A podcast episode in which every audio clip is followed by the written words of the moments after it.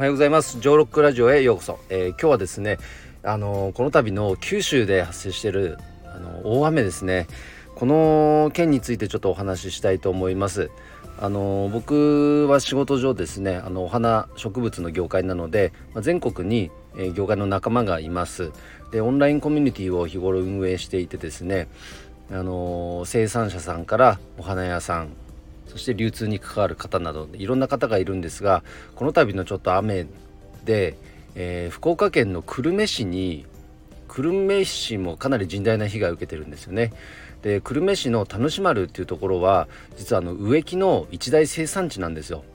でそこにコミュニティメンバーの仲間がいて、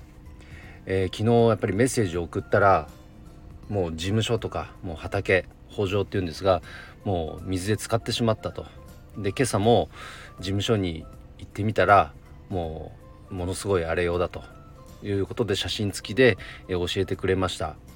あのまあ、僕長野に住んでるので、まあ、九州までねすぐじゃあ行くって言って行くことが本当できずに力不足を感じてるんですけども、まあ、今日この配信でですね是非聞いていただいた方あの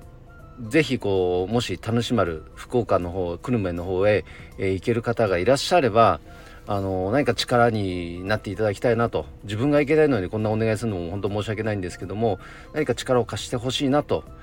いうお願いの配信でございます。でもしご自身がそのいけなくてもこういった情報をまずはね多くの人に知っていただくことが必要だと思うので拡散してほしいんですね。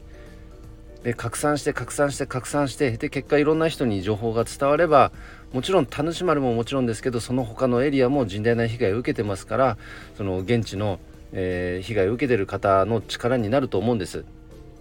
で水はだいぶ引いてきてるようなあの投稿あの状況も教えてくれましたので現地に行くこと自体はまあできるのかもしれませんが言ってもまだあの危険がねはらんでるかもしれませんのでそこはもちろん安全確保の上での、えー、活動をお願いしたいと思うんですけれどもいずれにせよですねやっぱりこのなんか大雨本当この水の被害って僕も長野県で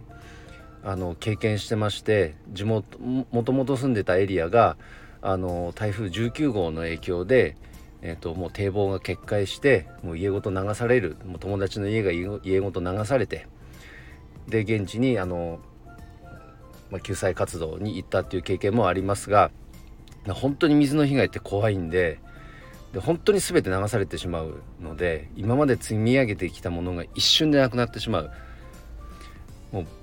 愕然としますよね。やっぱ想像するだけで。だからこそなんかそんなに大それたことじゃなくても何か一つでももしね、あのー、力になれることがあれば、まあ、僕においてはコミュニティメンバーのメンバーが偶然そういう状況に遭ってしまったということを知ったので即今できることは何かと考えながら、まあ、このスタンド FM を配信させていただいております。えーと、僕の仲間がいるのは、えー、福岡県久留米市の田主丸というエリアです。そこはあの植木の、えー、一大生産地で本当にあの素敵な植物を植木を育ててるんですがその圃場という畑も、まあ、水浸しで事務仕事をする事務所も水に浸かってしまってもう大きな被害を受けているという状況報告を、えー、くれました。なので何か力になりたいと思ってこの配信をしています。もし力になっていただける方いましたら是非情報拡散していただけると嬉しいです、えー、ということで今日の配信は以上で終わります。今日も一日頑張ろう。青木よしのりでした。バイバイ。